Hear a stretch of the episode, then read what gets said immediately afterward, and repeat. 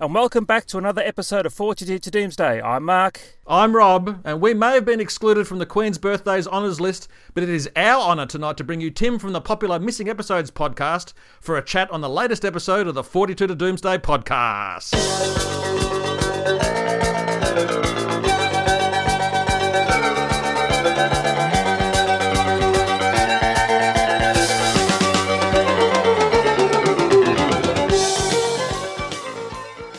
That's right, gangsters. We are back, and as Rob announced at the beginning of the episode, we indeed have another special guest with us. He is, of course, uh, Tim from the Missing Episodes Doctor Who podcast. Hi, Tim. How are you today? I'm very well, thank you, chaps. What an honour to be on Australia's foremost, longest running Doctor Who podcast. And uh, I can't remember another person being on from Britain, apart from JR, maybe. You join an august pantheon. We've had David Howe, we've had we've had Andrew Smith. Have you?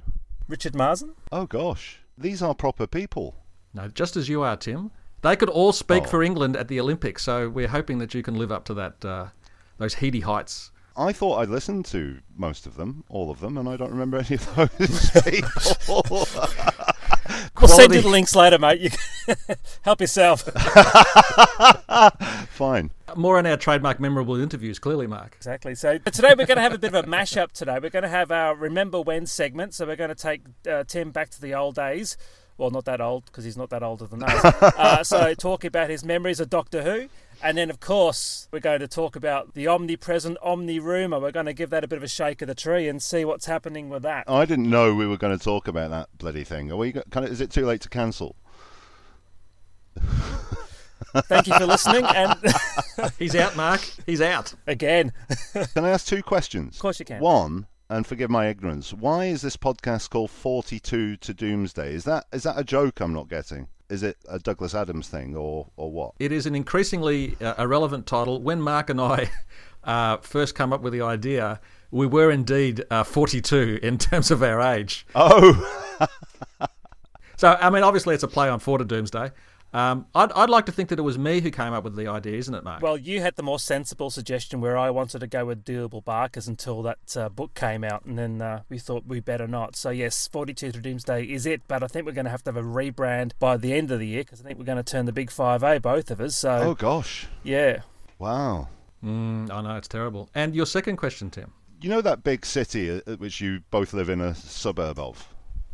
How do you pronounce it? Melbourne. Do the second part for me after the Mel. Ben, you guys over there go born. All my relatives go Melbourne. Ah, that's what I'm trying to get to grips with. You see, Yeah. I, I whenever I have to say it, you know, when we used to have Mike on a on the old podcast, I used to say Melbourne, Melbourne. Is it Ben or is it Bun? More the latter. Bun, Melbourne. Great, thanks. Though, Mark, you, you live in the salubrious eastern suburbs of uh, Melbourne. Uh, how do you pronounce it over there whilst you're quaffing, you know, I don't know what you quaff, but you're quaffing something while you're saying it? Uh, I like to go by its Aboriginal name, overly expensive. oh, I see. Melbourne, I always say Melbourne, Okay. bit like Erinsborough, it's the same. Ah, yeah. Um, well, you see, Smith and Howe didn't give you this sort of interview dynamite, did they? That's good. I'm doing well. But they never asked the incisive questions, though, so we, we appreciate Didn't even ask our names. We just got on with it. We, we did we did what all colonials do and tugged the forelock and then just sort of uh, fell into line. So no, there'll be none of that. I mean, if you want to swap, that's fine. Let's go back, Tim. Let's just set the controls back to the uh, to the old days. And remember when you uh, became a Doctor Who fan, or your memories of when you first saw it. Uh, talk us through that, Tim. well, as it happens, I am 42. the coincidences pile up. You should start a podcast. So I was born in '79, but my memories are more of the family setting, to be honest. Um, In that I have two older brothers, and they were immersed in it. There's family photographs of my brother dressed up as Tom Baker with this hideous plastic Tom Baker mask on, trying to strangle my dad and stuff. And there were annuals and toys around, uh, you know, like a giant robot. I remember. So it was more of a sort of family setting that I first remember. But yeah, absolutely immersed in it. Once a year, we'd have a, a, a summer trip to Blackpool, Oh, beautiful. which is about 40 miles from where we lived. And I have clear memories of screaming my head off as a 32 year old, as a four year old or something, um, not wanting to be dragged through that TARDIS door into the Doctor Who exhibition.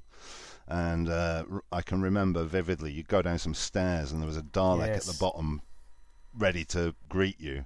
And I found it absolutely, you know, trouser browning stuff. So it was very much part of the my DNA. I feel like watching TV. I have a, a I have a, a vague memory of that, that machine in Kinda, and I must have been three years old. You know the thing that Adric ends up in, but I just remember that machine. And then memory wise, I can remember with real clarity everything from like the King's Demons onwards. Like watching it, and I can remember being sat in the living room with the 1970s furniture, and I can remember the, where the TV was situated and how the how the TV moved around the room as the years went by. So I can remember where the TV was, where Sylvester McCoy was on, versus when Colin Baker was on. So it was just everywhere, and all the kids at school were into it. And I found myself when I've been reflecting on this last night in preparation for this, wondering if that still happens. But judging by your last podcast, I'm I'm guessing it, it doesn't happen so much. But um, I used to have nightmares about Daleks, and I can remember vivid nightmares of, of the multicolour movie Daleks chasing me up and down the street, and you know, hiding in silence, trying to muff, muffle my own breath from these Daleks. Uh, and I guess I was about 10 when it got cancelled. But that didn't matter because I didn't have a particular era, I didn't have a particular doctor, because when I was 10, the VHS range was well underway. I had a birthday party around there where we rented Pyramids of Mars from Bolton Library. And, you know, all the kids were sat around watching it. So that's my sort of earliest memories. And then when I ticked past 10 years old, I started getting a little bit more into it. So reading target books, that sort of thing. What books sort of stick out when you were reading them? What titles? Oddly, I can remember being off sick from school and I can remember reading, funnily enough, and no one ever says these two, but The Celestial Toymaker and The Gunfighters while lying in my parents' bed and then uh, feigning illness for an extra couple of days so I could so I could read a few more. Those two I can remember actually reading, but I must have had uh, 20 or 30 of them very, very shortly after that. I, d- I didn't like the idea that some of them had different titles to the televised stories, and, and cover detail bothered me because, you know, to a, to me at that age, that was sort of more important trying to get it in order and understand where it was as a representation of the TV series than the quality of the books, and I, I'm embarrassed by that now. We're all embarrassed by that, Tim. I think I think we all sort of, to, to greater and lesser extents, uh, had that sort of uh, that gene within us, the desire to have everything sort of line up. Yeah. I used to get really upset that Doctor Who and the Cybermen wasn't the first one, so I sort of uh, refused to read the Tenth Planet, and uh, for weird reasons that I don't understand. Um, because I'd read I'd read Doctor Who and the Cybermen, so that was going to be the first Cybermen one, come hell or high water. And then things got slightly more serious, I guess. I joined the the Doctor Who Appreciation Society uh, and started nagging my parents to drag me around flea markets and things to get to pick up more books and memorabilia. And 16 millimeter film prints as well, I'm sure. Well, there's a story I can tell about that actually. There was a guy in a in a place called Bygone Days in Bolton, and he said, um, like with a rub of the nose, he said, "I've got every." Every Doctor Who on video, even even the missing ones, and um, there, I can't remember the price, but uh, I went away with my parents and we talked about it, and we just basically they wouldn't fund me buying these dodgy VHS tapes off off some random bloke in a market. But I've often wondered what exactly it was because it predated Loose Cannon. Mm. So I've no idea what that would have been. It might have been him at home with hand puppets or something. The Tony Hart Animation Studio was setting up, you know, doing Doctor Morph. And that's probably around the time I learnt about missing episodes as well. But um, I was reading, uh, I think it might have been a Haining book or something like that, where it said all these stories don't exist, and I felt sick to the bottom of my stomach. Um, but you soon got over it because those were in the days where the whole universe of Doctor Who was still out there, and the VHS range was fairly young. So, so while I had this nagging, horrible knowledge that they didn't exist and never would, there was still so much I hadn't seen. About 92, 93, I, I was subscribing to DWM, and we went to. My parents drove me from Manchester to London to go to the Museum of the Moving Image uh, which is where Tom Baker filmed the Shada uh, thing. Beat you, cock. uh, there was a magnificent Doctor Who display there. Mm. I don't know when that was. That must have been early 90s. I guess Tom Baker years was about 93, 94, because when I went back yeah, to the UK, okay. I went and saw it there. So I think it's about 90, even about maybe 92, 93. It was sort maybe. of going towards the end of 94. I think it sort of started to slow down a bit. But I remember going there as well. And then something happened because I was trying to work out when I lost interest. And I didn't buy any of 1995's VHSs.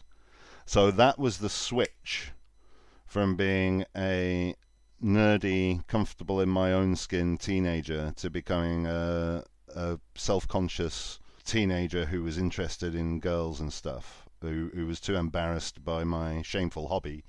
And I abandoned it completely for years and years and years. But you kept the stuff though, didn't you? No, not really. I disposed of the VHSs via um, wheelie bin. And oh. um, to my horror and regret, when I was young, you used to get ex library Doctor Who books, hardbacks. Yes. And they'd have a big 1p or 2p or 5p written in the in the inside cover.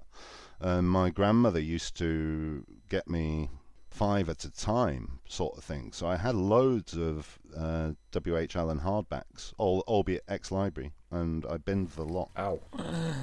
oh. this is like a repeat of our last podcast, Rob. What is it with hardbacks? Yeah, and uh, years later, when I started collecting hardbacks again, I realised how much, uh, not only what lovely things of sentiment they were, but I cost myself a small fortune there.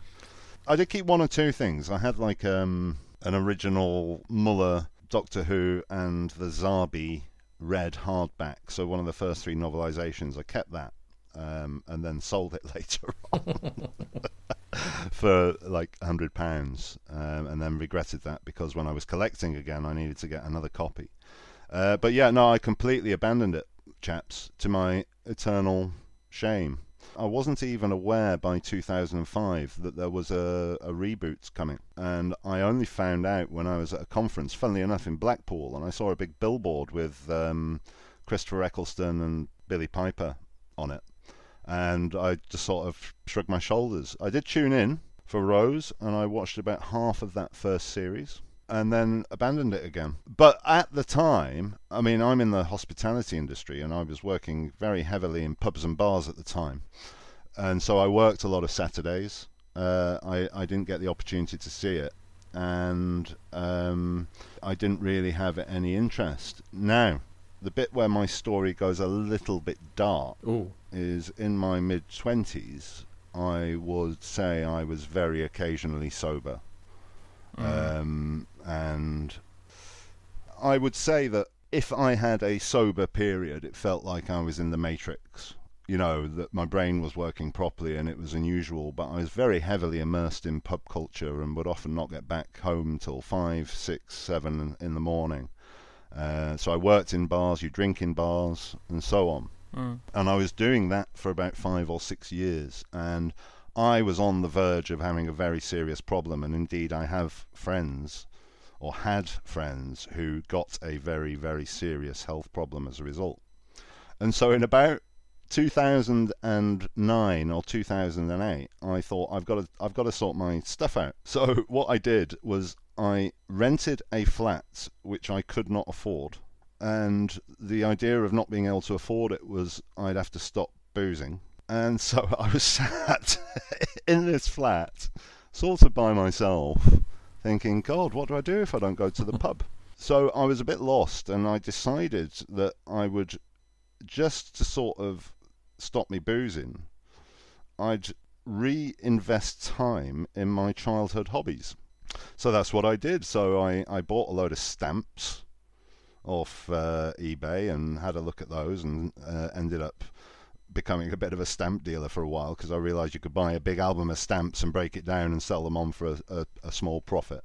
I started doing coins. I had to go at jigsaws because these are all the exciting childhood hobbies I had. Um, I started catching up on New Who. So, uh, via perfectly legal means, I started finding. I think it was up to about season th- uh, series three by that point, and I started catching up on that. And I thought, gosh, this is good. The third and the fourth series I, I really got into, and then um, I found a copy of the Invasion, and the animation must have been out about then, and I I found that and watched that and enjoyed it. Uh, and that was sort of pootling along, and I was I was sort of sorting out my life, and and then I started learning how to play poker. You'll see where this is going in a second. And I got very very very good at poker. I ended up paying off all my debts. I bought a load of Lego. So I've got Technic Lego bulldozers and everything all over where I am now that I built in that time. And the other thing I did is I bought every single Doctor Who DVD going and a copy of Wiped Ah, yes. because that just came up in the recommendations, and that was 2010. And I play tournament poker, and the the worst thing you can do when you're playing tournament poker is actually pay attention to what you're doing because then you start to think you're uh, you're a hot shot and can do all sorts. So you need a distraction. So what would happen on my computer monitor is I'd have three tournaments going that I'm barely watching, and then I'd have a fourth window open with something, and I must have watched the entire run of Classic Who again like once every two months, churning it over. And from that point on, in about 2010, I was entirely hooked again. Um, and I read Wiped, and practically the moment I put down Wiped, I started thinking, well, I can find this stuff. This has got to be easy. So I started going on the internet and contacting film dealers and things, uh, just very soft inquiries, you know, trying to find the lie of the land. And that, that led me to the Missing Episodes Forum which I joined in 2010, never having been on a forum in my life. And that's when things started getting very interesting.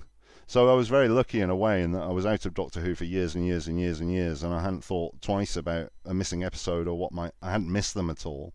And as soon as I started reading into it, things started heating up, didn't they?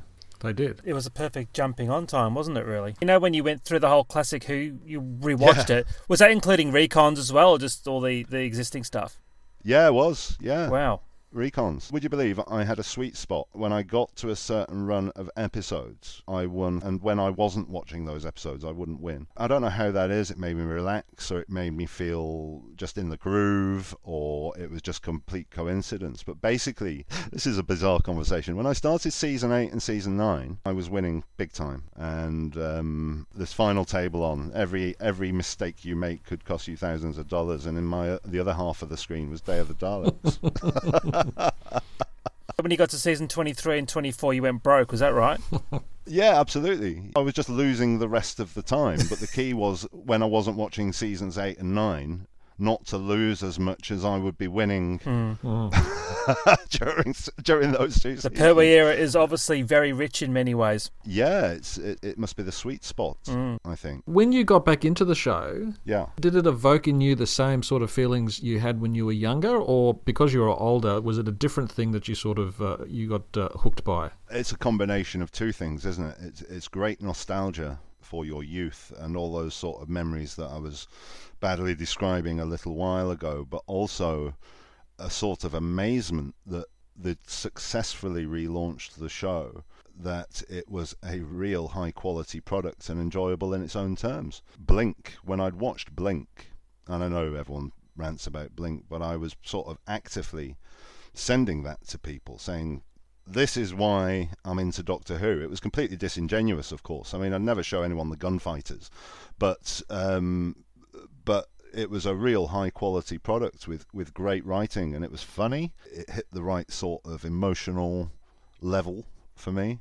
The the season finales also always came across as as reaching too far and always a bit of an anticlimax, but that didn't matter. I mean, I was just really impressed and sort of proud as well of how good it was. I was watching it live by halfway through or towards the back end of series four, and I persevered with it live until mm, halfway through Capaldi because it, it just started uh, not being to my taste. I will say diplomatically. Uh, but yeah, I had a I had a good run at it, and it was excellent, really good. But the, the, the good times didn't last long. I mean, I started getting uh, less interested towards Series Six. I didn't enjoy at all. I thought it was too bogged down in story arc and its own cleverness.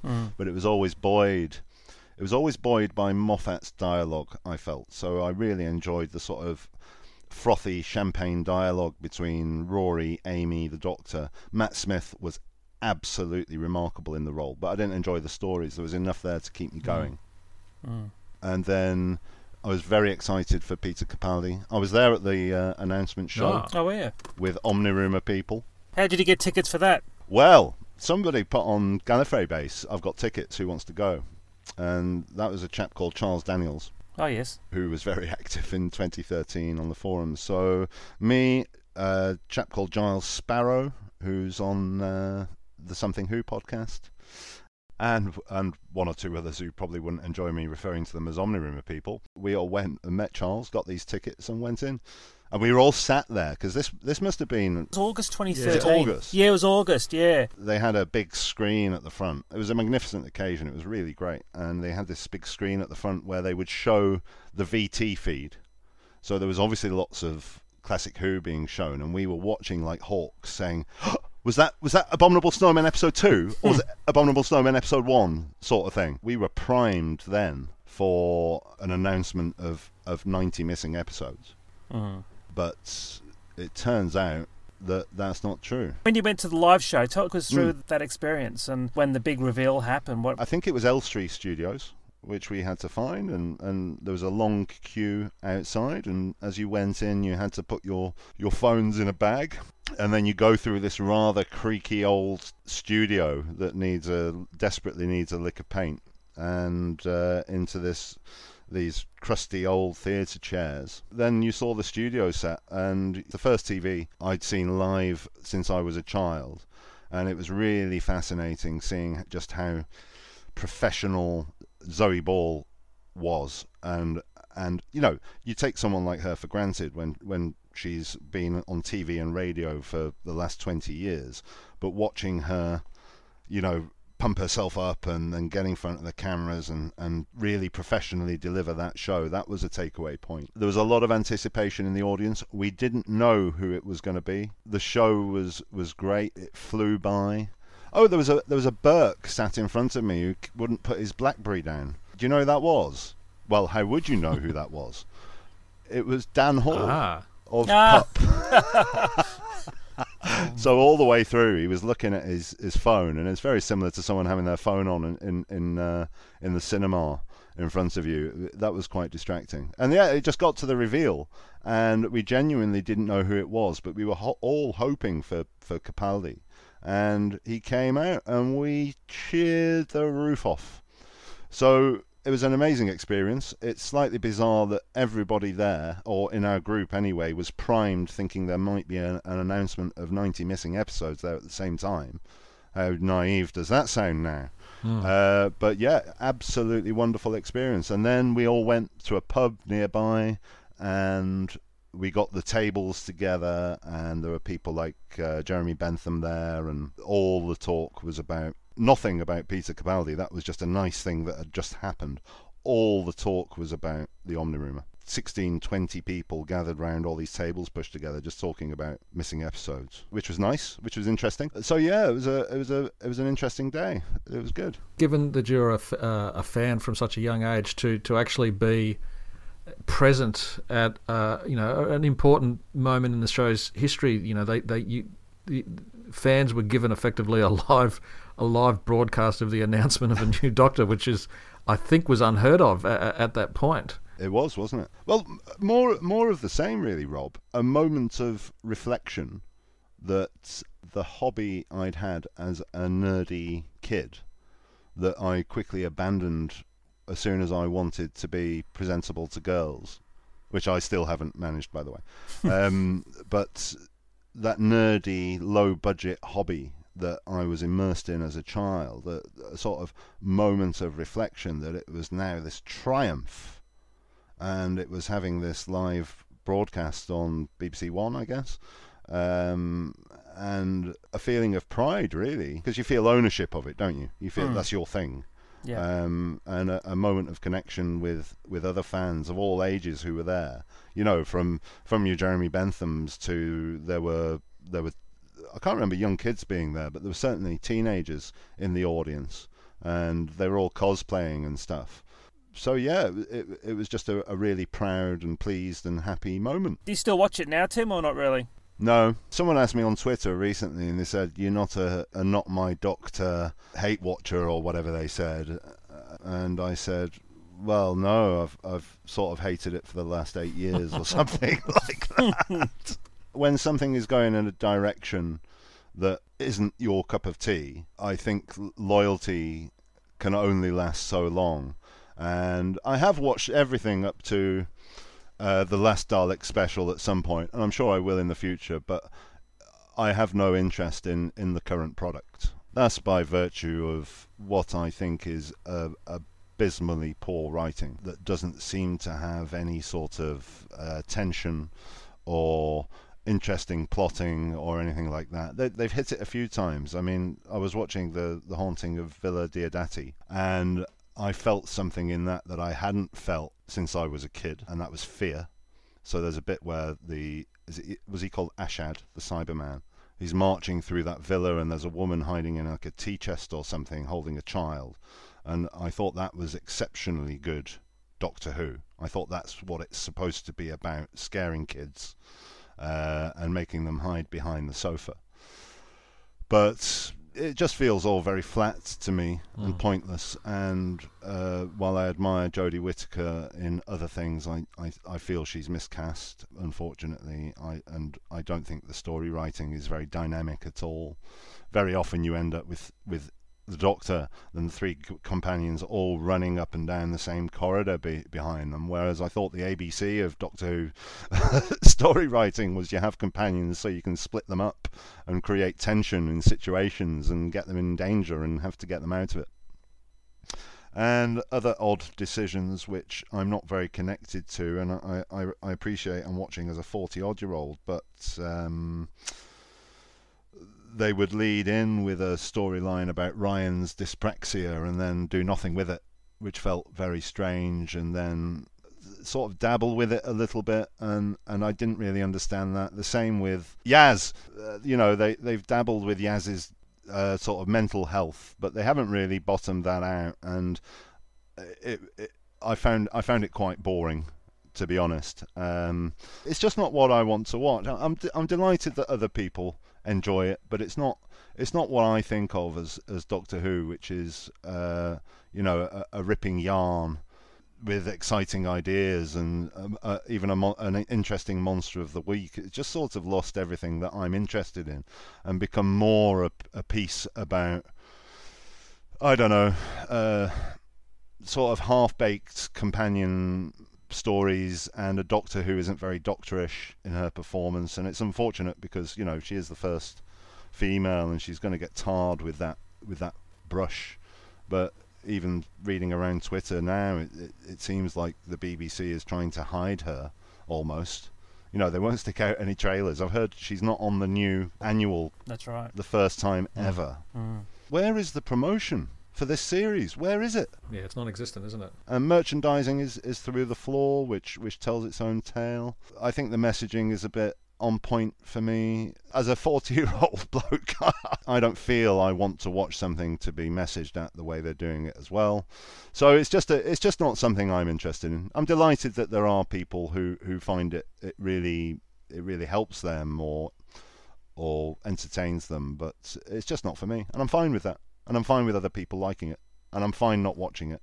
I'm also fine not jumping up and down on Twitter about it and letting people get on with it if they enjoy it. I've just lost interest a little bit. And just before we wrap this section up, though, Tim, would you say overall, with all your experiences with the show, uh, from a child up until Yeah. this point, it's been a net positive? Oh, absolutely, yeah. Just because I've not been interested in the last four, five years, especially, uh, it hasn't been doing it for me. That still leaves the rest of it. Even when it's bad, and because Classic Who sort of is more a natural watch for me because of the added nostalgia value.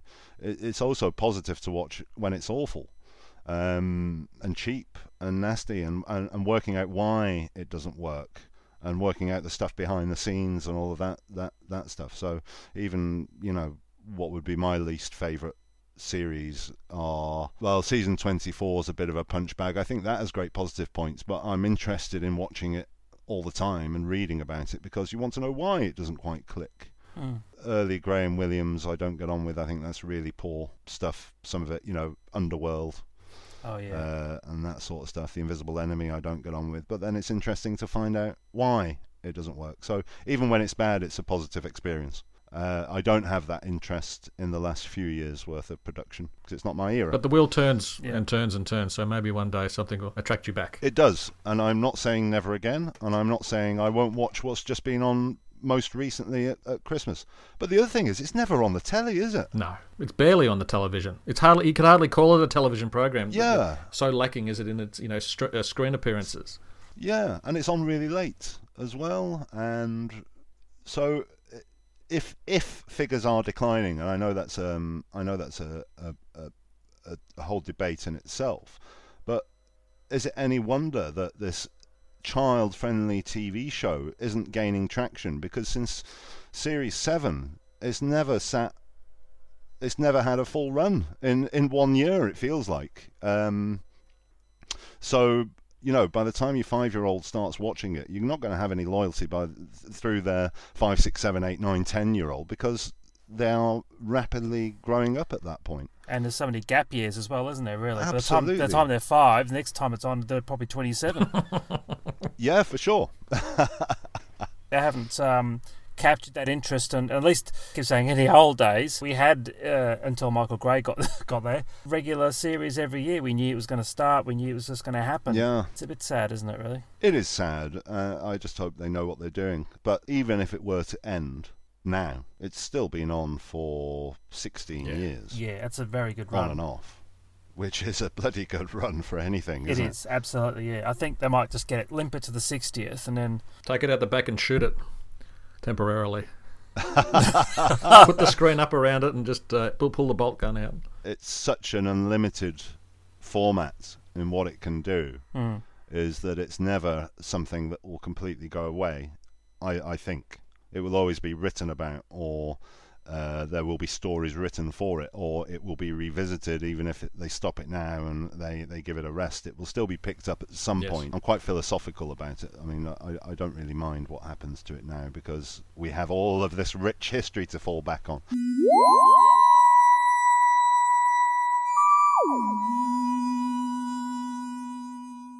And part of that rich history, Mark, is the Omni rumor, isn't it? yes. Now, Tim, you've actually got your video on this conversation, and I'm noticing when you're taking a sip of tea, you have somebody on your mug. Oh my good gosh, was I using that mug? You were using that mug, and I thought he must have got that from the new Indy 5 film, but uh, no, you haven't. You've described it for our listeners, please. It was a recent birthday of mine, and, and some kind soul sent me a, a mug. So, as you go from the handle around, there's a picture of a chap dressed up as Indiana Jones, and he's holding a film can closed. The backdrop is a map of Africa, and then in the middle it says, Expect the unexpected. and then when you get round to the other side, the film can is is being held open. And this was a gift sent to me purely to wind me up, and I, I genuinely didn't realise I was using that mug. um, and do you have show notes? We can have show notes, yes. I'll put the tweet of the unboxing video. I'll, I'll send you that, and, and you can Yes. link to that. I was hoping it would actually, when you finish your cup of tea, it would just say, you know, expect the unexpected, mate, or something like that. Well, onwards to Wigan.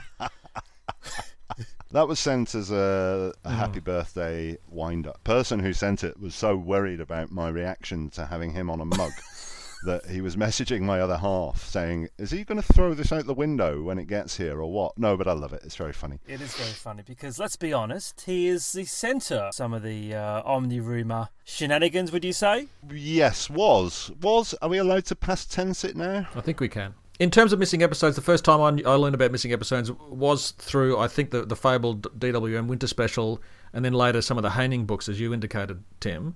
Uh, Mark, when did you discover missing episodes? I think it was 84, 85. One of my teachers, I think it was primary school or high school, he was a big Doctor Who fan. He had this printout of uh, Doctor Who episodes and he said, Well, this is missing, this is missing. And I'd say, What do you mean missing? He'd send, Look, they've been, you know, destroyed or burnt or, or whatever. So, of course, you, you go back and read the 82 Winter Special and, and read more. And then I think it really hit home when um, that Haining book, The 25 Glorious Years, was it called? It had that chapter on the missing episodes. So it, it did, did it? Okay. I just kept reading that chapter going, oh my god, this is terrible. But given the vandalism of the other television shows, I think it was just part of the course back then, wasn't it? Unfortunately. Okay, I'll dig out the Haining book. I didn't realise it was the 25 Glorious Years. Maybe that's where I first read it. I have a copy of the 25 Glorious Years on the floor. Just bear with me a moment while I just reach over. One sec. Apparently, when Haining was writing it, he would actually uh, say, Ian Levine had found this, Ian Levine had found this, and John Nathan Turner, bless him, got his little red uh, marker out and said, no, remove all the Ian Levine references. Oh, really? Gosh. Did they have a big fallout after Attack of the Cybermen or something? They had a big fallout over the casting of Bonnie Langford, and I think even before Ah. then, when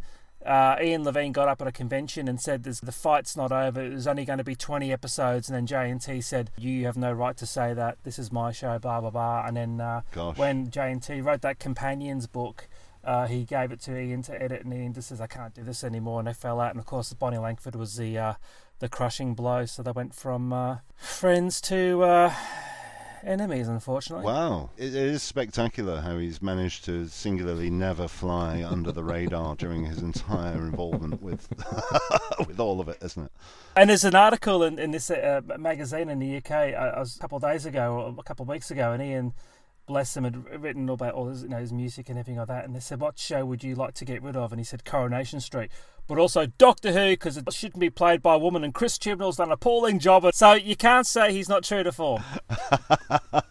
Using the national press to have another go. So uh, yeah, bless him. I have found the chapter. I'll, I'll just read one little section of it.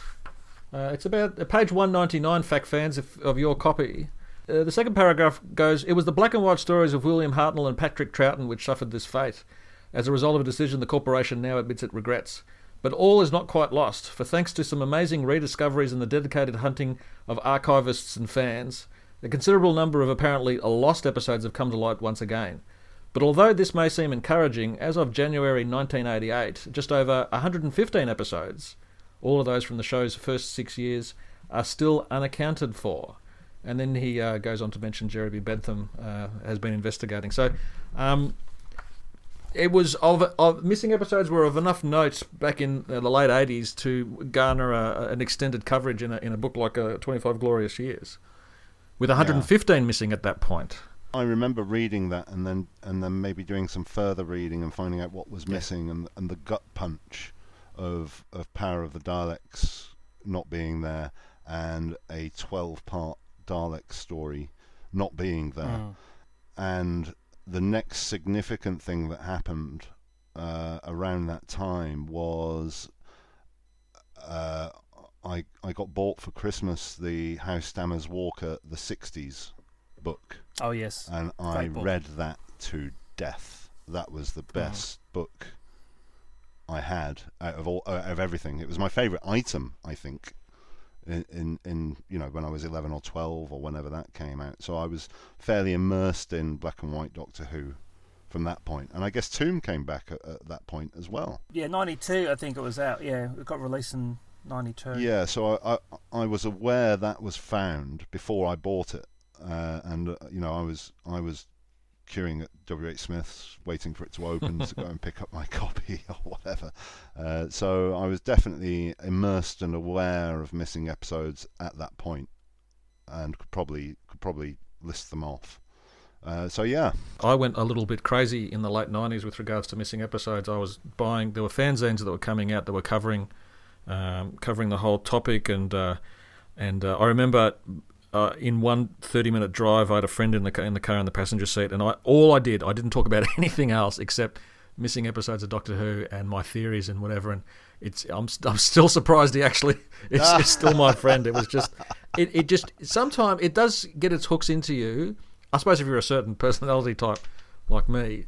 Um, and at that point, I was I just I was gagging for any information about it, and that was at that point that I I rang the ABC archives up in Sydney about um, the Perspective show and C for Computer and those fragments of power of the Daleks that were found. Um, Ah.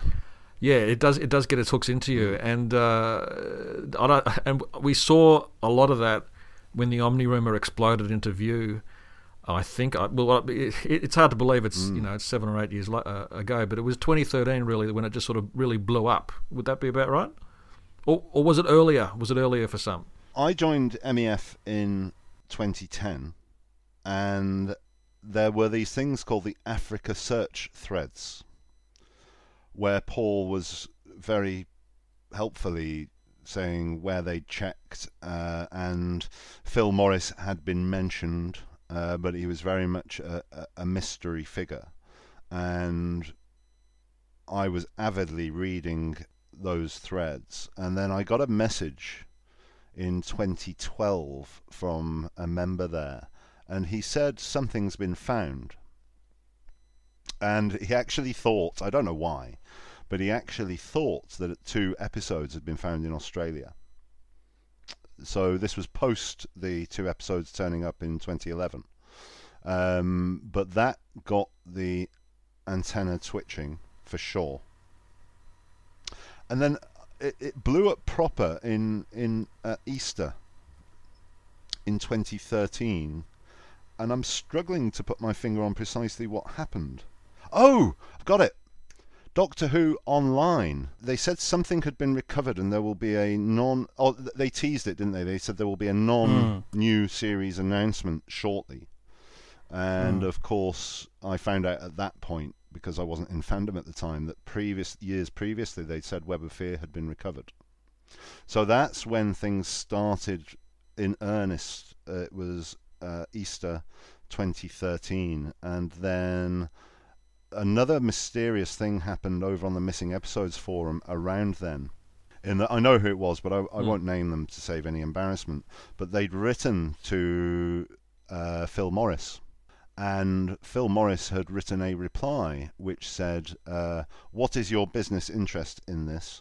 We have tens of thousands of cans of film, and uh, but we're not sure what's there because our records have been destroyed in a archive fire, and the email was signed off by Pamela Cash, and that got posted on the Missing Episodes forum, and there was lots of talk about bicycling hubs, which is the notion that uh, in order to bicycle film prints around Africa, you would have a hub and then use that as the base and send them out from there or from there to another station to another station. That was the first awareness of, of movement of film prints. And Paul Vanezis deleted that thread, shut it down and deleted it.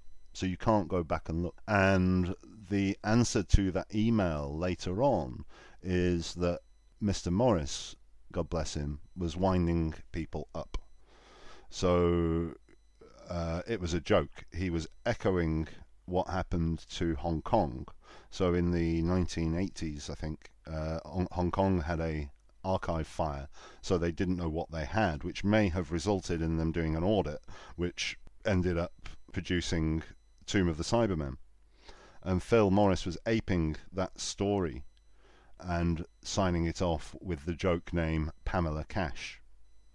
Uh, so that happened, and the Africa search threads had stopped by then, but people had started asking questions. And at some point after that Easter, uh, th- th- there's a chap called David Stead who had a hand in uh, the return of Wheel in Space 3. And he also actually was the guy who found Tomb of the Cybermen on the BBC uh, loading bay, I think. And the next explosive thing that happened was he went on a rant on the Missing Episodes forum about how to treat what Paul Vanezis writes. I, in my mind, that's what happened next. And he threw him under the bus, and lots of posts were deleted. And he said, You've got to be careful with what he says. He's always trying to, words to the effect of allegedly, etc. But you've always got to be careful what he says. There's often a hidden meaning. And he told a story about David Stead had found a colour copy of one of the Death to the Daleks episodes. and Paul had insisted, in David Stead's view, of concocting an unnecessary cover story. So that happened. So then the scrutiny of, of what had been said started because also Ian Levine said much to the, much the same. Uh, that you've got to really treat what Paul Vanezis writes with a fine tooth comb, and that scrutiny started. And then it was just sort of an exponential growth in activity from then and suspicion, and there was definitely something in the air. So, Tim, at this point, can we divine what was actually going on in the background based on the behaviour of Phil Morris Yeah. and Paul Vanezis? Were they, tr- well, was Vanezis attempting to keep a lid on everything for a particular reason?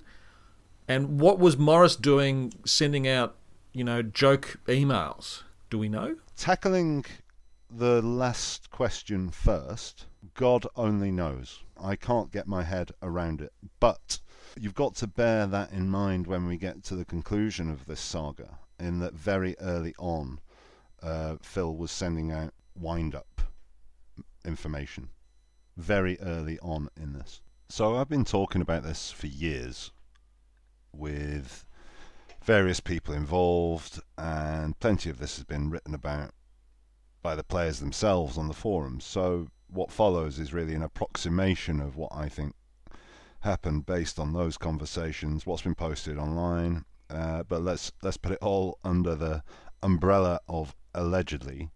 What what was happening in the background is that in 2011, Phil was in Africa and it's debatable what stage of the search he was at, but in 2011 he was trying to find the rest of the web of fear.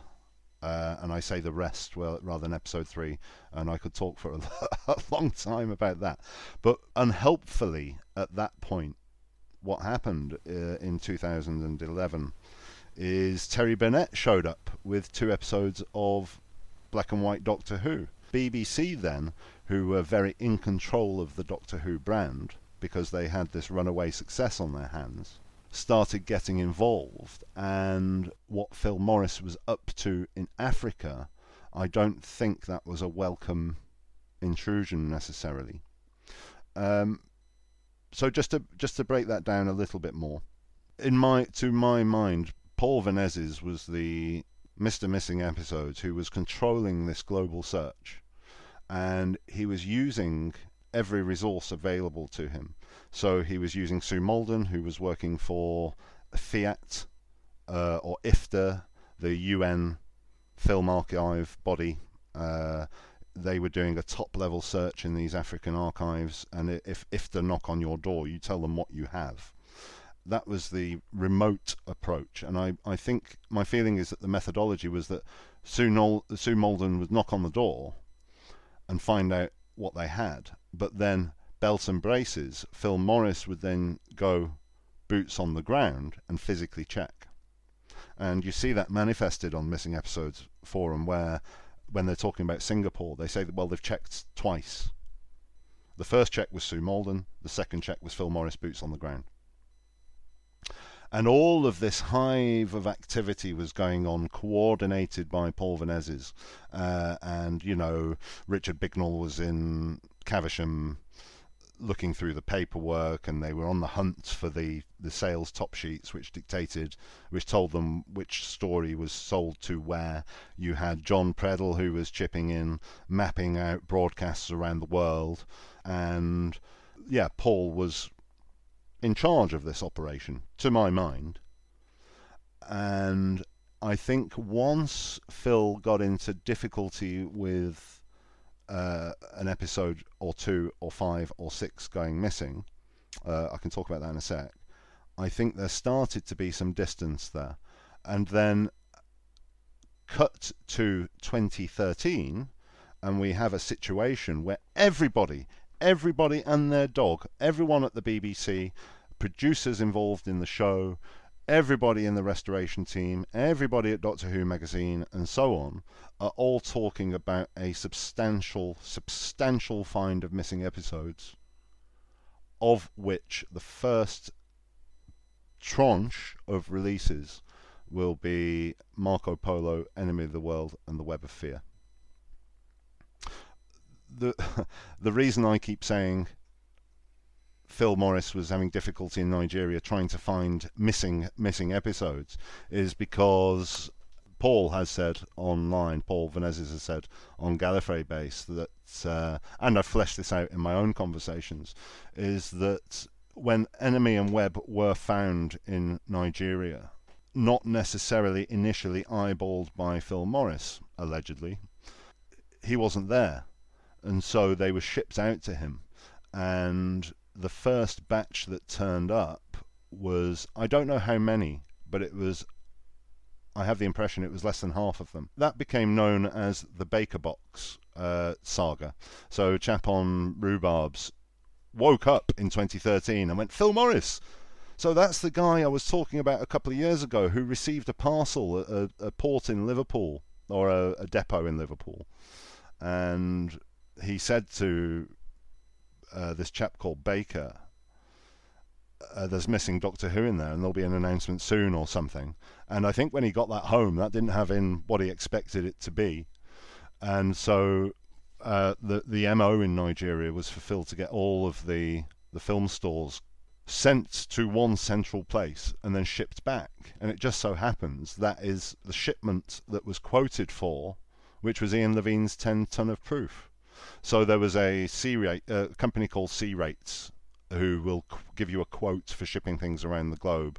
And famously, there was a, a 10 ton shipment that Phil Morris sent from Abuja to Liverpool. And my understanding is that was the shipment of everything else. So he went through all of that and found more of the Doctor Who that had been found. And the, the missing, the net, the balance of everything was that Web of Fear 3 was missing. So when you say what is going on in the background at that point, I think Phil Morris is looking for Web 3. And therefore, it becomes inconvenient for, for Paul to be continuing the Africa search threads. I think Phil Morris is probably pretty pissed off about life at that point. That's what's going on, and that's why things started to get shut down. Was it Vanezis shutting things down to protect Morris, or was it Morris shutting things down to protect Morris? I think everybody started shutting things down to protect the episodes. Fair enough. And uh, my suspicion is that not everyone might have agreed on the best way to go about that. My understanding is that the two Terry Bennett episodes that turned up in 2011 didn't help things because the BBC then started to stick its oar in. So I, I can't really answer your question without getting sued. Okay. Or without you getting sued. I mean, it's your podcast, and, and you failed to control a guest. But I'll tell you something else that happened that was interesting at that yep. time. Paul Vanezis has since relayed that it's at that time where the BBC was showing interest in light of Galaxy 4 and Underwater Menace showing up that he provided a list to Caroline Skinner. Or not provided a list per se, but gave a summary of what he thought could be found out there and that's based on the bicycling knowledge at the time. Yeah. So perhaps he said um, Marco Polo, uh, Reign of Terror, The Crusade, and whatever else was on that list, but potentially the season three episodes in Sierra Leone. I think at the time he was maybe also looking into a chap in Melbourne, not Melbourne, but Melbourne, Melbourne, who was purporting to also have 17 or 18 episodes. And Paul has presented the story that it's this list, this story that he told Caroline Skinner, which mutated into the rumours of a more substantial find than the nine episodes or ten episodes which actually were found.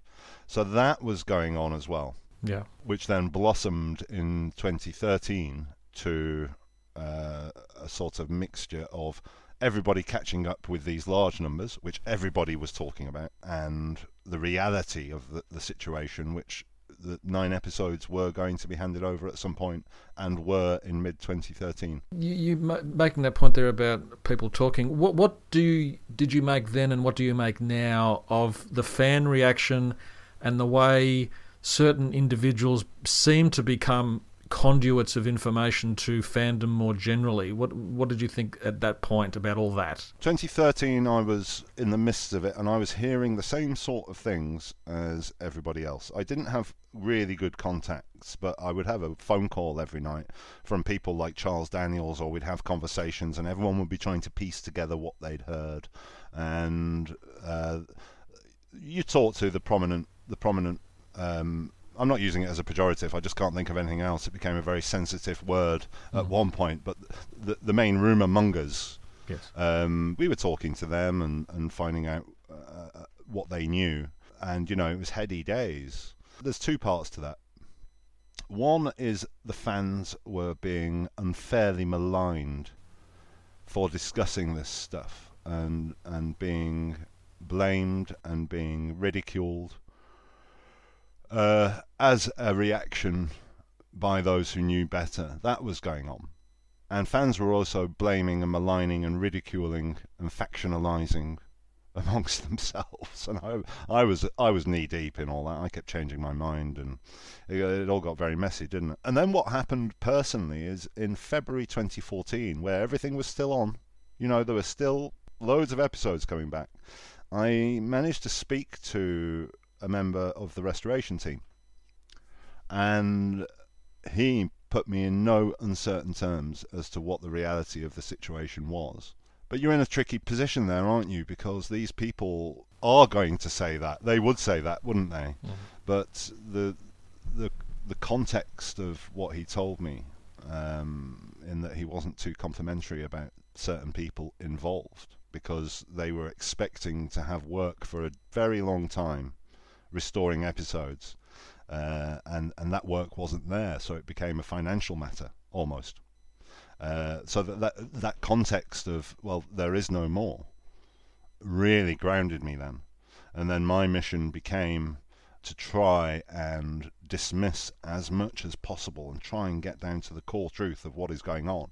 And unfortunately, because of the unreliability of, of what the main protagonists on the forums were saying was was starting to be proven wrong, then you can just dismiss that source. Might be right, might be wrong, not worth worrying about. There's other things that you can go to. Uh, and and my focus and I say our focus uh, me and my mates, our focus became, well, let's get to grips with how could this have happened? Why would it have happened? Um, and so we started focusing on, on the Africa search, especially looking at bicycling prints, seeing what was plausible and possible, testing the theory, writing to the experts saying, well, for instance, it's been alleged that that power of the Daleks has been found in an African country where it wasn't broadcast. Let's test that theory and let's see how it could have happened.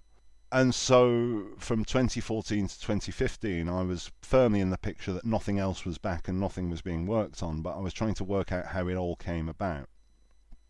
Um, and that's been the last six years, really, in that I'm now thoroughly persuaded that everybody thought lots were coming back and that hasn't transpired.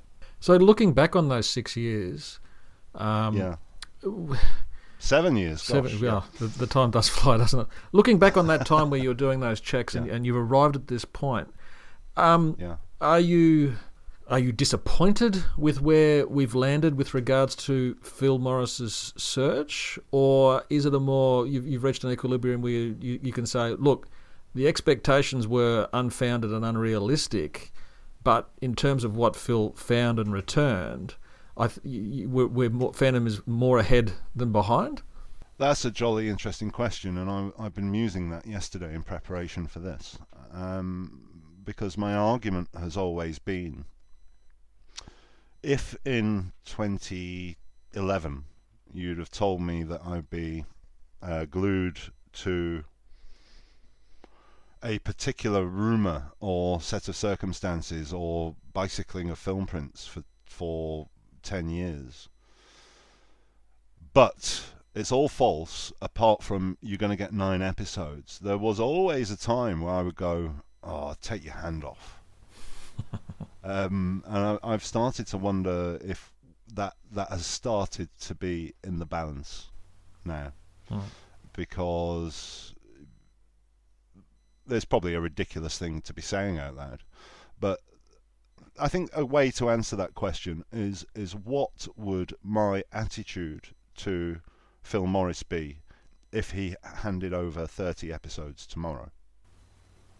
Right. And I think my answer would be I'd be absolutely ecstatic to have the episodes back. But could we kindly never hear from you again? Okay. is, does that sound harsh? Does that sound unkind? Should I add context? In that what's happened in, in, in the last eight years is that he's spent two years telling everyone, keep tuned, Mhm. um, keep watching. I'm going to tell the whole story in words, pictures, the rest of it. Have faith. Tear brings hope, Wind blowing in the right direction. famously, infamously.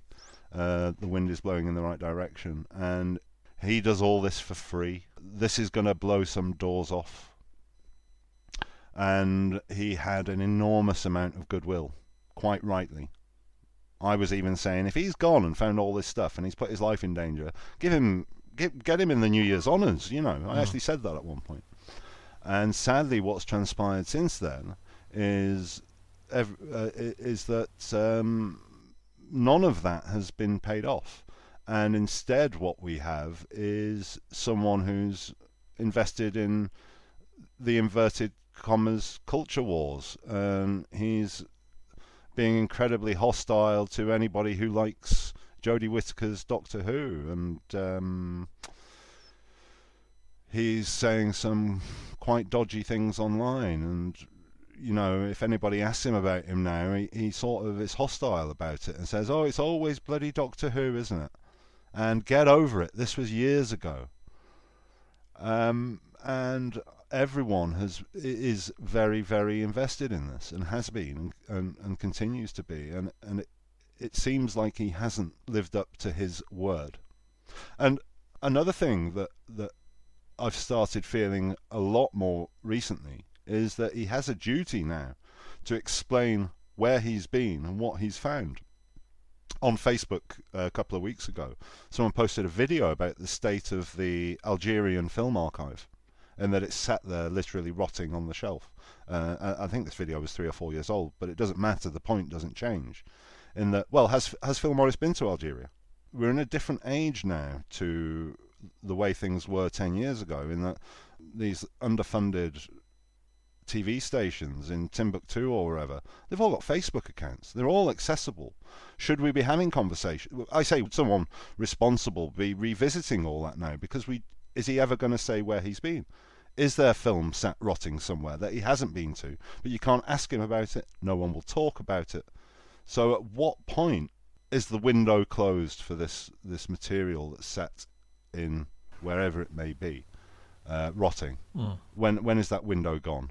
What has Phil Morris got? We will never know. You're saying that there's a greater responsibility now, given uh, the, the the time that has gone by, for Phil Morris and other people involved uh, at that time to to now speak up because it, it's always been a great. I mean, you can come up with ideas as to why Phil has remained ambiguous. Um, But it, it, it, it's now well past that point where an accounting of everything, as you indicated before, needs to be made because there is the possibility of you know film and television heritage literally rotting on the shelves for want of people moving on that because they're still waiting for Phil and others to speak up. Would that be? when people have asked Phil about it, he just says, "Oh, I've been to everywhere that sold Doctor Who. Don't worry, I'm all over it. I'm all over it like a tramp on chips. You don't need to worry about that." But when he's told five different stories about what happened to the Web of Fear, and he's talking in a very loose way and a, and a non-factual way about the movement of film prints and so on, you start, I, I, you start to want to actually know what the data is. Because I mean, do you guys have faith that that, that he's he's been everywhere and got everything and everything that's fa- everything that is there to be found has been found? I need more evidence than mere faith. So that's why, you know, I asked the question and, and, and, and would rely would like to see uh, a presentation, you know, from Phil with you know facts to back up back that all up. I mean, look, you know, it's fantastic that Phil went out and you know he he went to these places and he, he put himself in personal danger and he, he did return with some episodes. It is beyond the beyond time now for, for, for him to speak up. Um, and I think as importantly, if not more importantly for me anyway, all those people who were, you know, the Paul Vanezis of the world, who, as you say, were the, were the sort of the master controller at one point, they know something. Well, not, not something, I think they know a lot. What is it that has stayed their tongue? Why are, are they uh, are they afraid of causing offence? Are they afraid of stepping on someone else's toes? It, it it's just it's one of those great mysteries to me, anyway. Or maybe, maybe he is still the best chance. Anything could have happened. They could have believed he had a lot. They may still think he has a lot. They may think he's full of it. I don't know. But he still may be one of the best chances to recover material. So why would you throw the guy under the bus? Perhaps. Yes. It's very difficult. And to answer the question, does he still have more Doctor Who? Well, there's there's two arguments that I constantly grapple with. One is um, it's worth money. This stuff. So why hasn't he handed it over? If he if an episode is worth ballpark figure five thousand pounds to him, that he'll get paid via a research fee or whatever it is via the BBC.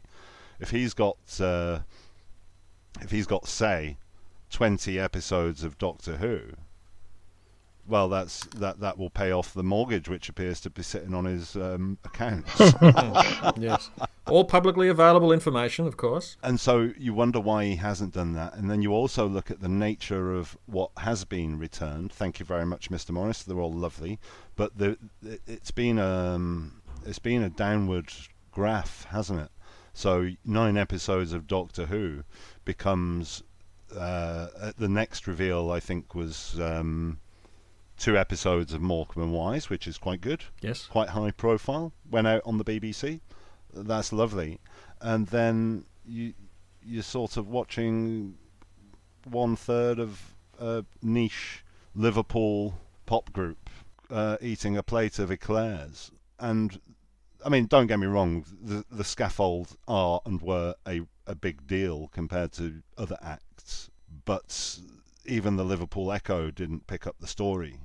Uh, and Phil, by his own weight and enthusiasm, mustered some sort of press coverage for it and, and got on the TV again. But that's the last we heard, is it not?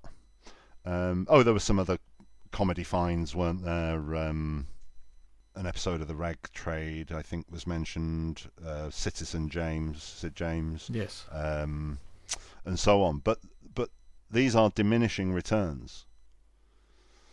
And so, if he's got a Dad's Army or a Doctor Who up his sleeve, why wouldn't you release that? And so, uh, and so the answer, therefore, has to be no. The only glimmer of hope is that he's such an eccentric character, shall we say, and such a stubborn bloke that, well, if you're mad enough to go looking in Africa for missing episodes, you're also mad enough to hold on to stuff for whatever reason makes sense to you.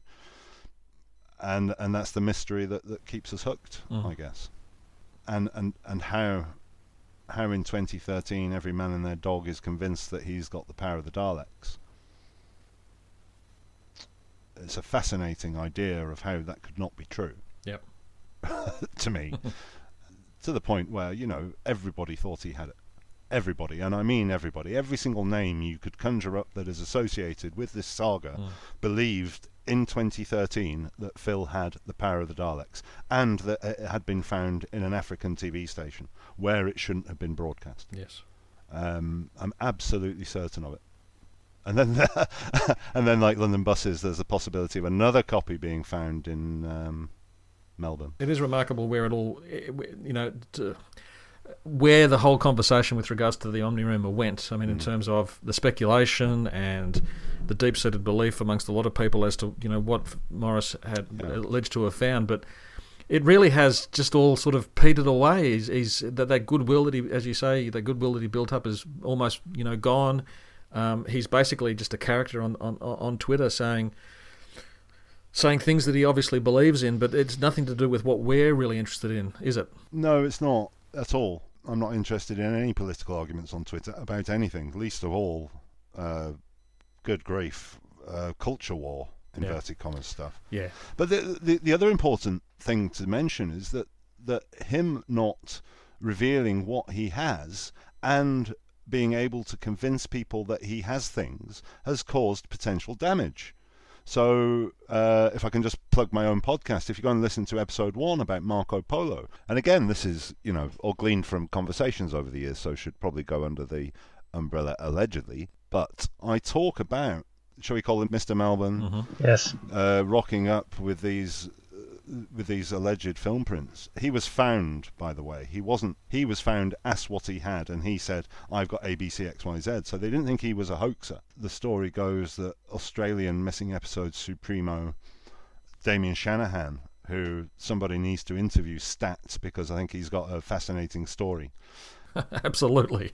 He said to the uh, the Hive Mind, the Missing Episodes Collective, Team Vanezis, what do I do here? Because this guy is showing me uh, sight and unseen an opportunity to buy the Marco Polo prints. And if I don't get them off him, he'll never speak to me again, or he'll break my legs, or whatever the rumor is. Yep. And Phil Morris chimes up allegedly with, well, you know, uh, well, if I happen to find a copy, then you'll have wasted all your money. And so Damian Shanahan walks away in the belief that anybody who says that has a copy of Marco Polo. Yep. yeah. Who knows what opportunities are being missed? Who knows what other people might have got enthused by the idea of searching in the last eight years and started bottoming out interesting little niches like Australian film schools, Mhm. where they might have been cutting the stuff up and might have a shed out the back, or delving into former BBC employees or whatnot. But Phil Morris has said he's done all this, Yeah. so you don't need to worry. So who knows what's been missed by this point? That's the great shame of it. Yeah. I mean, there's always that story where yeah, that guy who apparently you know is bandsawing you know 200 episodes of Doctor Who and Out of the Unknown, and yet in '75 they were sent back to uh, Villiers' house, and um, some of them went walkies, and potentially Yeah, make well- up some of those six episodes. It was originally I think four Vanezis said, and then it was bumped up to six by Phil. Oh well, you might as well ask the cat in that regard. I'll ask him later. He might know.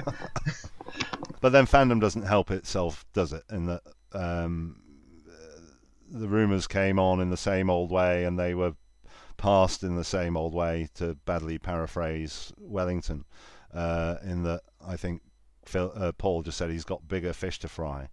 Which to me is a pretty innocuous phrase, uh, but then everyone was saying, "Well, they're fish-related episodes, so it's definitely the underwater menace." and I can't think of another fish episode off off the top of my head. Fandom is a it's been described by others and I think it's brilliant as a tinder dry grassland ready to be ignited by any old thing. Uh, but that isn't what happened in 2013. There was substance there. Does anybody have any uh, guesses or in terms of what these six missing episodes that are kicking around allegedly are? I mean, assuming most of them are from private, obviously they're seeing private collections. Does anybody have any guesses in terms of what they are or any insight?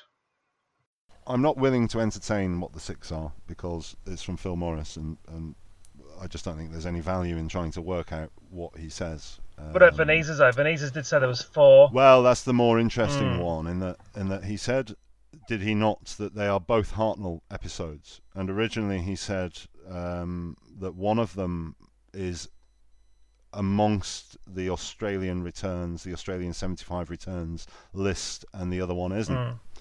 So then straight away you're you're sort of thinking, well, one of them is probably the Reign of Terror Mm. Yes. because he's often talked about the Reign of Terror, and then who knows what the other one could be, but it's it's possibly season three. Uh, I can't remember what the Australian returns list is off the top of my head, but then recently he changed his tune. He said at the time he thought one of them, the one that was an Australian return, was in fact not. Which was a pretty big clue in my eyes because you'd have to think of an episode which you'd assume is on the Australia return but isn't. So you're thinking season three, Yeah. and then you have to go and find out which season three episodes weren't on that list found at the ABC by by Shanahan. And you get to the massacre. So the two episodes I, I, I would speculate that Paul is talking about is one of the Reign of Terror and one of the Massacre, which would be very excellent if this is true. and the comfort is that if indeed it's true, um, that that Paul knows where they are. So if if we're waiting for this collector to kick the bucket, Paul knows they're there. Yeah. The bigger problem is that collectors who don't know what they have, their contents are going to end up on a on a landfill um, somewhere. Yeah. Uh, so that would be my speculation. The worry for me is less so the collector kicking the bucket, but more so Paul Vanezis' passing away because who has he told who the collector is? Keep well, Paul. yes. Eat your greens and exercise regularly. Yeah. I'm sort of comforted because in this particular realm of, of fandom, uh, I'm very conscious that I'm, you know, in my 40s, but I'm just about the youngest one around. So I, I keep thinking I'm fancying my chances. So you lot can can sod off first, and you know I might be one of the last people standing with an interest in this. Well, that's another point about Phil, isn't it? I mean, if he thinks he's if he's holding on to these things because uh, he thinks posterity will benefit somehow, no one's going to give a shit after we've gone, are they? No. Let's be frank. I was just going to say, ask Tim. Um, you mentioned, you know, that uh, that group of people after the uh, unveiling of Capaldi all sat around and were just chatting about nothing other Yeah. than the Omni rumor. Yeah. Just out of curiosity, where are all those people, those those friends that you had, those contacts? Where are they now in terms of their interest and where they sit with regards to what what's gone on? that was a one-off meeting for lots of them. But in terms of in terms of my click, if you like, well, I record a podcast with one of them, so we're still both interested and confused and, and fascinated Yeah. by that. I think most people have just reached the conclusion that so much time has elapsed and he would have cashed in his chips by now Yeah. had he had anything. And I'm not uh, name dropping or anything, but I've spoken to many people now who are involved or were involved, and you don't get the same answer from person to person. The last conversation I had said, well, he, he, he believes he has all these things and he, he's playing some sort of monetary waiting game. And I don't believe that makes sense, as I've spelled out. But you, hmm. you speak to other people who are, you know, loosely connected or involved, and they, they think he, he was full of. He's such a confused, confusing man to try and decipher that nobody knows. Everyone knows what they believed in 2013, and I and I, and I guess it becomes a matter of interpretation, uh, faith. Everybody has a, a different opinion about it, frankly, no matter where they are on the ladder, so to speak. Exactly. My my speculation would be if you if you tied down Paul Vanezis and said, "Put your arm up his back," has he got X, Y, and Z? My speculation is that he'd say, "I don't know." Which is disheartening, but that's there's a reality reality there, isn't there? Yeah. Do you think Phil's been like buying up private collections and stuff? That, that comedy stuff that wasn't all recovered from Africa, was it? Even though he said it was. What do you think? Well, the episode of Here's Harry was found in Jos, Mm. and he hasn't revealed this. But it was definitely found in Jos. He said he found one in Monte Carlo, didn't he? Yes. On a yacht, was it? I don't know. There's always a piece of furniture involved. It was either under a carpet or behind a cupboard or under a standing lamp or on top of the wardrobe or something. But he found one in Monte Carlo. There are stories that he's been buying up private collections. There are stories that, that Power of the Daleks episode 6 has been seen in his holdings, in his shed, um, bought from a private collection. The 35mm copy that somehow survived destruction. Um, but there are so many stories. The, all these stories only go back to a handful of people, and they're all unreliable narrators. So we're really at the point now where we need facts. So, Tim, what story would you like to see recovered? I've just bored everyone to tears for a few minutes doing these polls on Twitter, and the more I've thought about it, the more I've like the Reign of Terror, which came in uh, as the strongest story, and that it was holding the rest up in the chart. I really want to see the Reign of Terror all of a sudden because I've been thinking about it. Uh, so I really, really would settle for anything. Uh, we've seen the power of uh, the Daleks. No, we've seen the power of what one episode returning to a story can do with the Underwater Menace 2, which then nicely leads into what was previously a really random episode three of the Underwater Menace. In terms of personal favourites, my absolute personal favourite story of all time, I think, is the Mythmakers. Uh, but that's not necessarily what I'd like to see back most because I can enjoy the Mythmakers on audio. Yeah. Maybe something else from season three. Maybe anything, just anything. Anything that's all Space Pirates 1. I'd love to see the Space Pirates 1. I'd love to see any of the Space Pirates at all because it will cause reevaluation, it will cause better understanding, it will it will shift our perception of what 60s Doctor Who Series 6 is. Um, it will make the viewing experience different, whatever is found. I'm really desperate for anything. Favourite story, of The Mythmakers, but I'll take absolutely anything. So anybody who's based in Wigan and is uh, of a Liverpudlian extraction, That's half of Wigan. Mark, what missing episode would you like to see back? I keep changing my mind all the time, but I would definitely love to see um, Evil of the Daleks. Don't go for the crowd pleasers. I know mate. Evil for- of the Daleks, but also I actually want to see the massacre, but also some more of Dalek Master Plan as well. Hmm. What about you, Robbie? I'm common as muck, so I tend to go for the, the crowd pleasers. I'd like to see, you know, more of power, simply so that at least someone can say that they found more of it than me. Um, but it's always with the ego with me, isn't it? Always with the ego. I would like to see an episode of The Savages because Yeah. it just looks different. It looks interesting, and no one talks about it, or very few people. Another one I want to see, strangely, a specific episode, is episode one of The Abominable Snowman. I just find myself, when I listen to it, really wanting to see that stuff with the chest in the TARDIS and um, the, the, the, the stuff with Jack Watling in episode one. I don't know why I find that particularly compelling that I want to see it. And I've seen Jack Watling absolutely everywhere in the last few months. God, he's in everything. That's not bad for a dead guy. It's about. what have you seen him in, Tim? What have you what, what have you been watching? that Oh you've seen him in? gosh! Basically, any war film. I've been watching a few war films. He's in those. Yesterday, I watched The Admirable Crichton uh, with Kenneth More, and he was in that. Um, there's a series I've been watching called Pathfinders, which is not the sci-fi Pathfinders, but it's about uh, the first wave of bombers in the war would go over and they would drop flares onto the the bomb sites. He's a major character in that, which also has Jack May out of uh, the Space Pirates. Uh, he's equally as awkward in that. but we're going to be too late again. Um, yeah, no, he's just popping up absolutely everywhere, which is just one of those phases, I guess. You do tend tend to see the same actor uh, when you, you're sort of watching a lot of stuff uh, of a particular genre, Yeah. of a particular era. We've been talking a lot about missing episodes, but there is actually a missing episode podcast. Is there? Uh, Yes. Which I adore, and it is hosted by our guest tonight, Tim. First off, Tim, I'd like to congratulate you on the podcast. I think it is some of the best podcasting, Oh, you know, thanks so Doctor. Who related, Yeah. and outside of Doctor Who that I've heard in a long time.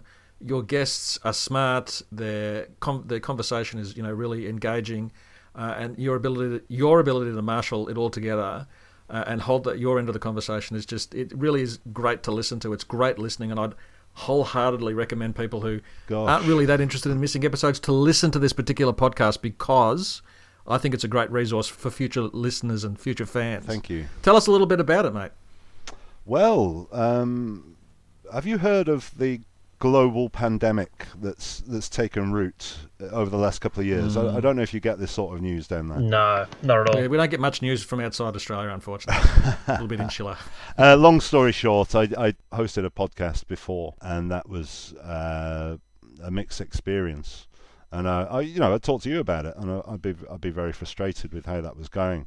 And um, our passions were always ignited when we started talking about missing episodes.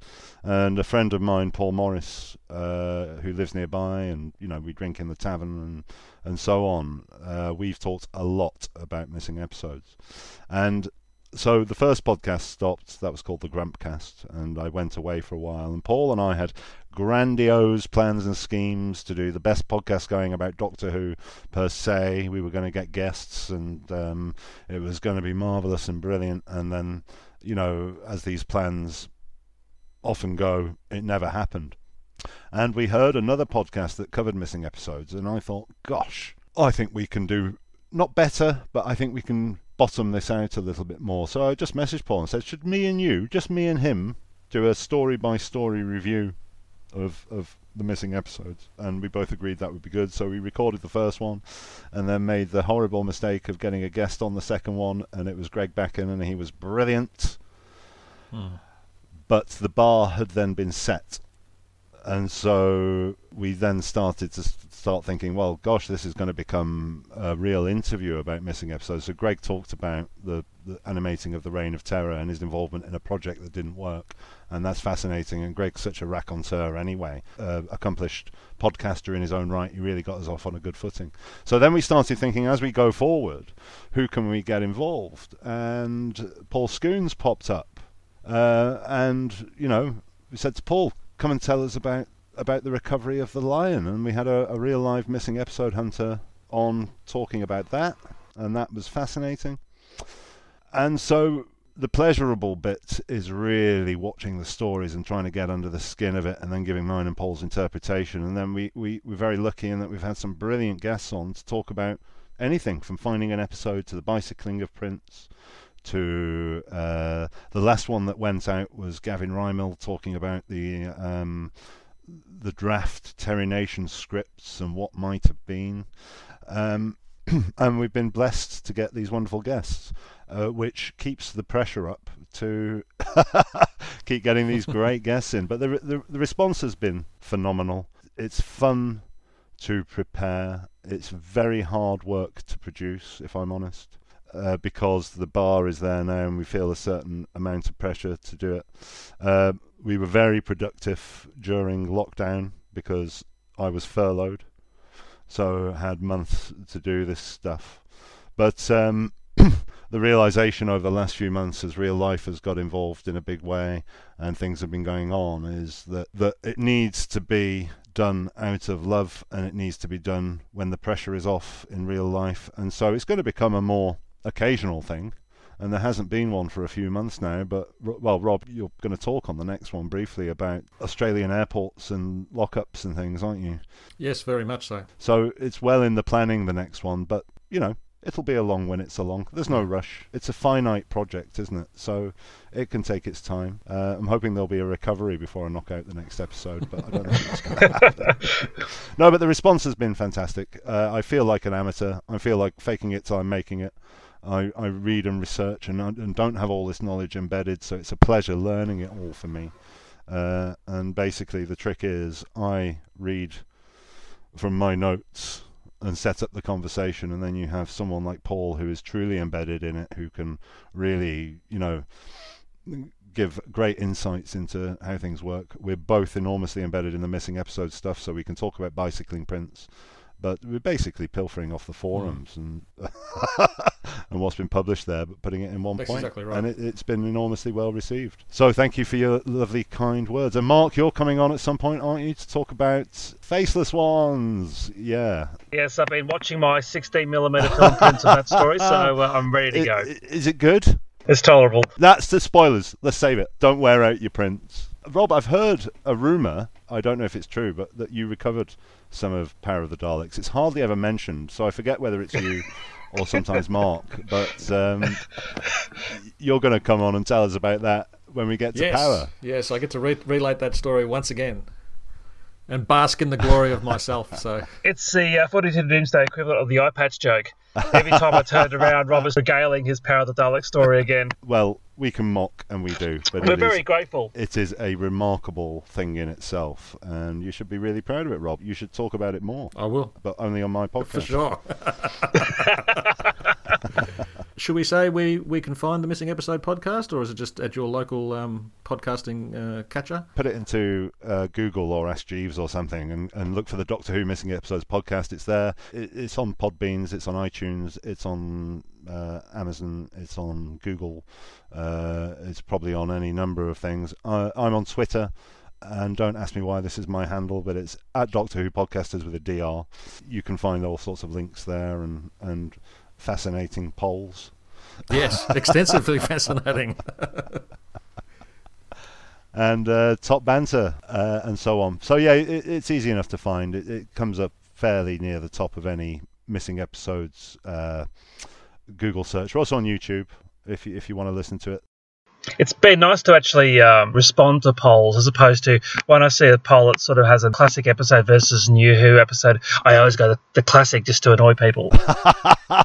Your poll has actually made me think a bit. Go, do I really want to see that? Oh, it's another semi final. I'll go on. I'll vote for this one. I'll vote for this one. I really have to think about it. So yeah, it's a, it's an interesting consideration, isn't it? You're thinking about your passion for the story, and then you think about what exists, and then you think about how it's represented. Um, and it, it's an interesting series of equations that everyone needs to go through. But there were a few surprises there. Space Pirates did really well, so that was nice. Everybody's obsessed with the Space Pirates, aren't they? All of a sudden, they are, yeah. One day we might see it back. Who knows? One day.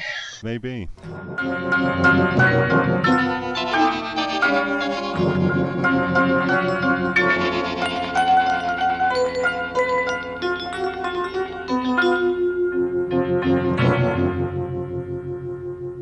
Thank you very much, Tim, for joining us today or tonight or this morning. I know it's a bit different time zones and everything like that, but thank you very much. My pleasure. What an honour. Thanks so much for having me on.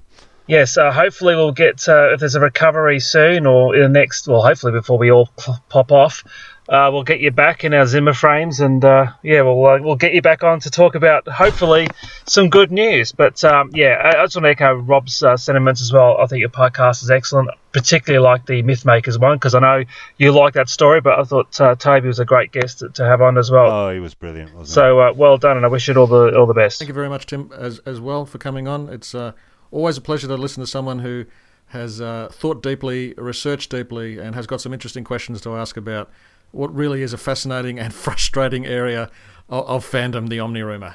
Thanks to everyone for listening in, and uh, we'll speak again soon. You've just listened to another episode of 42 to Doomsday, the podcast that loves talking about Doctor Who. We'd love to hear from our listeners. Please drop us a line at 42 to Doomsday at gmail.com. We can be reached at facebook.com forward slash 42 to Doomsday. If brevity is your game, we can be found on Twitter at 42 to Doomsday. Please check out our blog, 42 to doomsday.wordpress.com where Mark and I occasionally have something interesting to say. Aside from iTunes, you can listen to us via Stitcher and Player FM. If you enjoyed listening to us, leave a review on iTunes. As always, thank you for listening. Have a great week. We'll speak with you again soon. All right, are we ready, Mark? Let's make magic. Really? Okay. Christ.